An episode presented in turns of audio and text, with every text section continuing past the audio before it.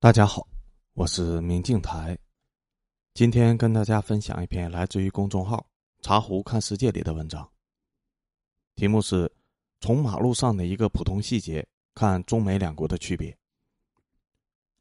文章发表于二零二三年五月十九日。今天的题目，确切的说，应该是中国与世界的区别，美国只是其中重要的对照参数。但这个题目的灵感来自于和美国朋友的聊天所以扯上美国也说得通。我经常说，自驾走了四十个国家，去了美国的四十七个州，三年口罩，我被困在了国内。如今回头看，也算是因祸得福。以前急着往外跑，这三年才静下心来看看国内的变化，我才渐渐的意识到，人类历史上一个全新的社会组织模式。正在浮出水面。如果没有外国的旅行经历作为参照，你可能都没有意识到这场巨变的发生。一言以蔽之，中国与世界上最大的不同在于武装到牙齿的组织能力。很多事情在中国人看来稀松平常，但在外国人看来是不可思议，有时候甚至感到害怕。且听我慢慢道来。一，中外马路的最大区别。我开车去过的外国城市远超过中国的城市，原因很简单：国外，尤其是美国，公共交通很差，开车是唯一的选择；而国内，高铁、地铁四通八达，开车反而拥堵。在我眼里，中外马路最大的区别在于行道树。宁波市区有一条非常不起眼的道路，叫做前河北路，可能很多的宁波人都没有听说过。草皮整齐，大树参天，夏天行人可以躲开烈日的烧灼。樟树最容易滋生病虫害，每年入冬以后，园林的工人都给樟树刷上一层石灰浆，以防病虫侵害。最有意思的是，每一棵树的下面都种了草本的葱莲，每到夏季，白色的花瓣、黄色的花蕊，非常的漂亮。原则上就是不能出现一寸的裸土，这不是个例。而是整个宁波的普遍现象，我没有见过任何其他的国家在城市绿化方面像中国这样投入。我们已经到了一种精雕细琢的地步。我小时候经常听一个神话，叫新加坡。后来去了新加坡，才发现，人家没有把细节抠到这种程度。可能很多人不相信，宁波随便一个街心公园，养护管理水平都超过纽约的中央公园。美剧里面高大上的中央公园。实际上，草地坑坑洼洼，到处积水，垃圾乱飘。美国白宫前的大草坪，远看上去也很高大上，走近一看，几乎和菜地一样。二零一九年，我特意拍了一个白宫草皮的视频，发到了朋友圈，很多人都不相信，这就是传说中的白宫草坪。在纽约，除了中央公园、曼哈顿，几乎所有的道路都没有行道树。可能有人说了，那是纽约规划早。寸土寸金，没有预留树坑。其实，规划整齐的美国首都华盛顿，连接国会大厦和华盛顿纪念碑的独立大道，绿化也很一般。这可是整个美国最核心的区域。从空中俯瞰华盛顿，的确绿意盎然，但走近了细看，管理养护非常的粗糙。美国的绿化基本上是自生自灭，无人管理。但美国命好，自然条件优越，地大人少。工业不多，整体的环境依然不错。比较典型的华盛顿街道，整体的绿化还不错，但缺乏管理和规划。有大树，也有小树，树底下杂草丛生，树木夭折以后也没有人管，树坑长期的闲置。而华盛顿 D.C. 的富人区，又是另一番的景象：一座座的大 house 隐藏在森林里，家家户户的草坪像地毯一样平整。但那些都是私人出钱维护的。如果还是觉得不够说明问题，那么我们去西部的新城镇看一看，那里也不见得有行道树。大家有条件的话，可以打开谷歌的街景，随机去一个洛杉矶市内的道路，基本上都是稀稀拉拉的种几棵树，没有啥规划，更没有后期的管理，处于自生自灭的状态，大量的树坑闲置。也许有人觉得，是不是只有美国这样呢？按照我几万公里的自驾体验。欧洲的情况和美国差不多，甚至在日本，行道树也不是道路的标配。看到这里，也许有人会说，那是因为西方国家的整体绿化率高，不需要注重行道树。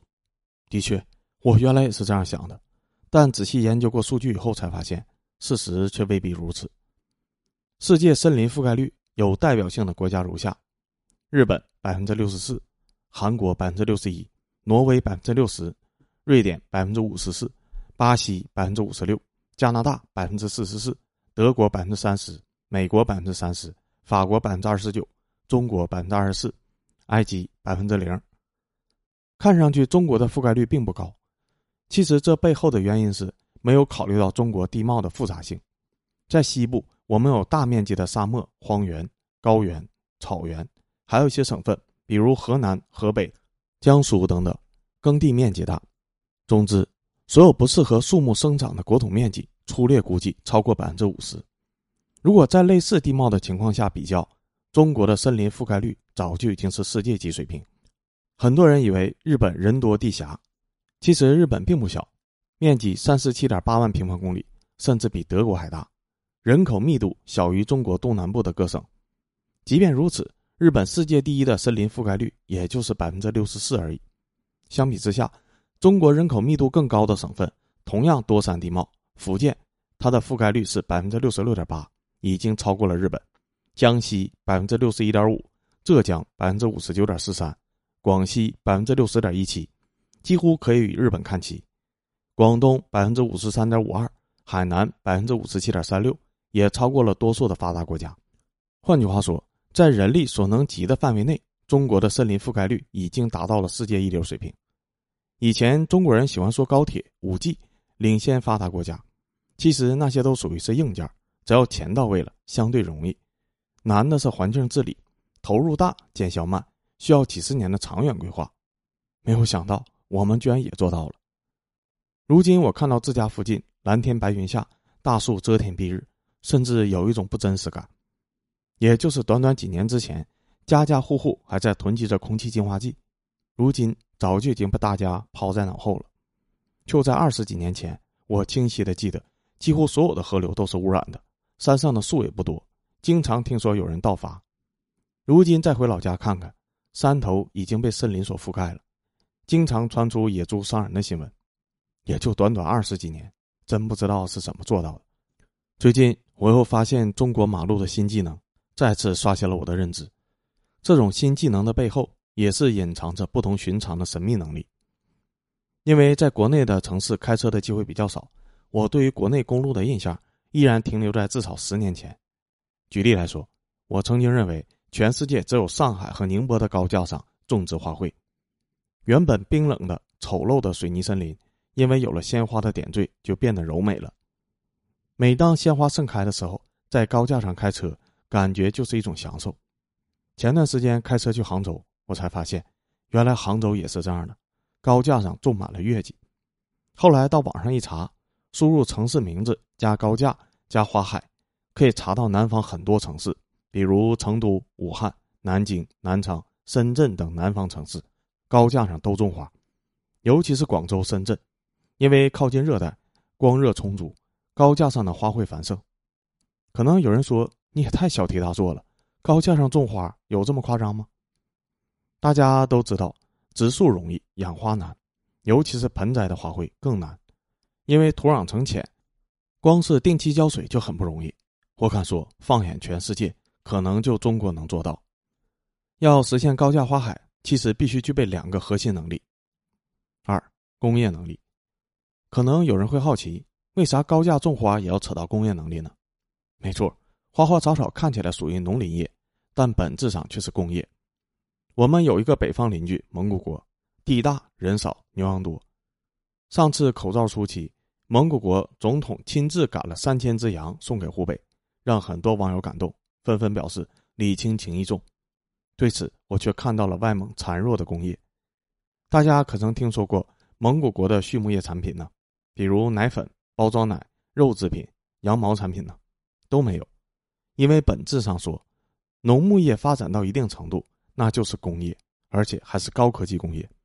蒙古最缺的就是工业能力。为什么新西兰既没有矿业也没有工业，却那样的富裕呢？因为新西兰的农牧业都是高附加值产业，背后是整个西方工业的支持。比如说，新西兰的奇异果发源于中国，但经过新西兰的培育，就能比中国的猕猴桃卖得更好的价格，因为新西兰的奇异果背后是一个漫长而高级的产业链，包括育种、种植、筛选、包装、运输、营销、品牌等等。中国也有很好吃的猕猴桃，但是我们还不能培育一个像佳沛这样的品牌。在世界上，知道猕猴桃出自中国的人寥寥无几，但几乎所有的城市中产都知道，新西兰的佳沛是最好的猕猴桃。同样是依靠农牧业立国，蒙古国一年的 GDP 为一百五十亿美元，人均才四千美元，而新西兰的人均 GDP 为四万八千美元，是蒙古国的十二倍。我国内蒙古一家企业。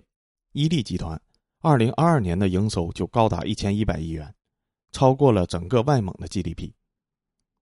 高架上的花海背后也是一个工业化运作的过程，仅宁波一个城市，需要种花的高架就长达五十多公里，背后是一套完整的培育、物流、施工、养护一条龙产业，普通的发展中国家根本就办不到。只有具备了工业化能力，才能用最低的成本、最高的效率，达到最好的效果。否则，任何城市花卉美化项目都是不可持续的。以杭州为例，高价种植月季已经有十四年了，每年如此惊艳的月季究竟是如何养护的？是否会有很高的成本？其实并不是大家所想的那样。根据杭州的路桥集团苗圃提供的信息，种月季不但不烧钱，反而还很省钱。如果种植时令的花卉，花季少，花期短，一年要换六七次，而月季花。只要养护到位，每个月都能开花，而且年年生长。如此，经过机械化、规模化升级，杭州月季花一平米的养护费定额仅为十元。三、组织能力。那么问题来了，像欧美发达国家不但有钱，还有工业能力，为什么欧美日不但高架上没有花，连马路两旁的行道树都很少呢？但凡在国外自驾过的朋友，应该都知道，在中国之外。几乎不存在公路绿化的硬性指标。欧美国家有没有林荫大道呢？当然有了。法国有香榭丽舍大道，说实话，与宁波的行道树比起来，养护水平很一般。美国有很多漂亮的雷音大道，在欧美的私人小区或者重点地带，绿化搞得非常漂亮。不但城市道路没有硬性的绿化标准，高速公路也没有行道树，甚至没有隔离带。至于原因，就是因为缺乏足够的组织能力。从技术角度看，中国城市的管理水平已经是世界一流，这种水平和中国的人均一万多美元的 GDP 很不相称。换句话说，就是用发展中国家的经济能力超过了发达国家的管理水平。这种管理水平背后是一种独一无二的组织能力。在我看来，中国误打误撞，一方面继承了计划经济的组织能力，另一方面又结合了市场经济的高效和创新。我喜欢研究一些日常生活中司空见惯的事情。前几天，我早起，在宁波鄞州高教园区骑自行车，总里程大约十公里。沿途的道路最少有两排行道树，多的有六排、四排的也很常见。保守估计，平均每段路至少三排行道树，每五米一棵，十公里至少六千棵树。据我观察，只有四棵树出现了问题，其中一棵树已经坏死，树叶凋谢了。两棵树已经被移走了，留下树坑等待补种，还有一棵树是刚刚补种的，树上还绑着稻草绳，树枝上还挂着点滴。用专业的话讲，这叫树叶促活技术。我也算是一个见多识广的人，走了四十个国家，只有在中国见过这种做法。我记得二十几年前，中国的行道树的成活率很低，相关单位只种不养。当时的经济不发达，游手好闲的人多。很多人手痒就喜欢破坏公物，而最近一二十年，中国各地的行道树的养护水平有突破性的飞跃。我们司空见惯的道路绿化背后是一个非常高效的机构管理。一旦出现了树木坏死，不仅要有及时的更换补种，还要细心的养护，保证树木的成活率。鄞州区的学府路是一条非常不起眼的道路，两排行道树，目测每隔不到五米就有一棵树，养护的很好，车流很少。只有双车道，路不宽，树很高，在行道树的夹击之下，学府路几乎形成了一个树洞。夏天的时候，相比附近开阔的大马路，学府路的体感温度更要低三到五度。另外一条路四车道，路的每边各有三排行道树，一共六排，都是樟树，散发着淡淡的清香。在宁波市区，这样的道路绿化有多少呢？我没有统计，也查不到数据。但根据我在宁波二十来年的生活经验，四排以上的行道树的道路大概占百分之三十到百分之四十吧。两排的行道树是标配。到了夏天，道路两旁总能形成两堵绿墙。有兴趣的话，大家可以百度全景地图一下。有一年我去了一趟江苏太仓，在当地的太平南路随手拍了一张照片，貌似平淡无奇，其实有很多细节值得看。路边的绿化带不但有乔木、有灌木，还有草本的花卉，各种植物高低错落，灌木修得非常的平整。我特意去看了一下百度地图的实景，就在这同一个地方，草本花卉根据季节的不同定期更换。不变的是，灌木修得非常整齐。在江浙一带，这种绿化标准非常的普遍，以至于很多人都熟视无睹。我查了一下太仓的数据资料，不查不知道，一查吓一跳。太仓是一个典型的江苏小城市，人口大约五十一万，知名度不算高，但经济发达。二零二零年 GDP 高达一千三百八十六亿元，人均 GDP 高达二十七万，折合四点二万美元，超过了台湾省。日本、韩国，这么富裕的地方，城市管理如此精致，也不足为奇。然后我们可以看一下上海一个郊区的公路，路的两旁是稻田和果园。当时我开车从宁波去南通，穿过上海的西郊，我第一次意识到，在上海这个寸土寸金的地方，居然还有大片的农田。另外还有广州越秀老城区的一条道路，当时我去附近点杜德炭早茶。两边大树参天，夏天的时候走在树下，感觉凉爽不少。老城区虽然比较狭窄，路边停满了汽车，但是烟火气撩人，生活方便。另外还有一个海南西部的一条不知名的道路，一共种了四排椰子树。去过海南的人不少，但是去过海南西部乐东黎族自治县的人应该不多。海南乐东县和江苏太仓市的人口规模差不多。太仓为五十一万，乐东是四十八万，但经济规模相差巨大。乐东县的 GDP 只有一百五十一亿，相当于太仓的百分之十一。当地的行道树虽然没有苏南地区那么精致整齐，但主要道路两侧都有行道树。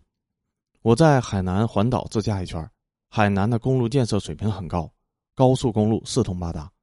除了高速公路，海南的省道、乡村道路几乎都是崭新的，看得出来。都是最近几年建设成果。中央的转移支付对欠发达地区的投入非常大。二零二三年初，我又去了一趟海南岛，这次的行程主要集中在东部的琼海。无论高速公路、省道、县道还是城市街道，公路两边都有行道树，很多地方已经形成了一个树洞。相比于江浙沪，树木的养护没有那么精致，但海南光热充足，树好养，只要不人为破坏。都能独木成林。关于全国各地的行道树的例子，我就先说到这里吧。总而言之，根据我的经验，行道树是全中国主要道路的标配。你很难在中国的城市里面找到一条光秃秃、没有绿化的马路。这些场景在很多人看起来普通的不能再普通了，但是就在这普通的背后，却是很不普通的组织能力。这是一种举国上下，从城市到乡村，步调一致。不打折扣的组织能力，放眼全世界，大概也就中国具备。是写在最后。本文的开头我说，这篇文章的灵感来自于一个美国朋友，他长期生活在中国，对比自己在美国的经历，往往能看到一些我们熟视无睹的事情。比如说，他认为，相比于中国的组织能力，其他国家几乎都可以用散装来形容。最明显的例子就是中国的城市管理能力。美国上一个对手苏联也具备可怕的组织能力，但苏联不具备中国的工业实力，也缺乏创新能力。冷战时代，美国根本就不担心苏联的渗透，因为当时苏联的经济在西方面前不值一提。而如今的美国年轻人刷着 TikTok，玩着中国的手游，用着大疆无人机，从特姆和 Sam 上买中国货，几乎在眨眼之间，中国从一个廉价商品的供应国。成为了全方位渗透美国社会的巨无霸。某某某的幽灵在美利坚上空游荡。在这位中国通的眼里，美国那些政客似乎都没有看到中国的本质。在他认为，东方大国的组织能力才是最可怕的。现代战争比拼的是后勤，需要一种工业产能的爆发力，也就是一种极致的组织能力。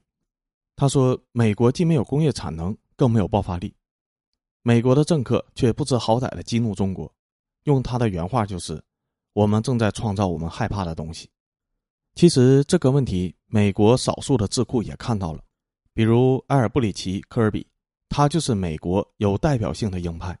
前段时间，他发了一则推文，说美国海军在造船方面比不上中国，他们的造船厂有更多的容量。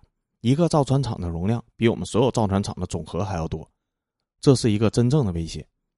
推特的老板马斯克在下面跟帖说，具有重大的战略意义。但美国少数专家也仅仅是看到了问题本身，要把美国的组织能力提高到中国的水平难如登天。我的美国朋友语重心长地说：“如果中国把这种组织能力用在改善环境、提高人民生活水平，那就是全世界的福气。”言外之意就是。如果用这种组织能力去生产武器，对西方来说，那就是一场灾难。他认为，中国最好的选择就是不要跟美国一般见识。以目前中国的能力，只要专心做好自己的事情，这个世界上没有任何国家有能力成为中国的敌人。文章到这里就结束了，感谢作者的分享，我们下期再见。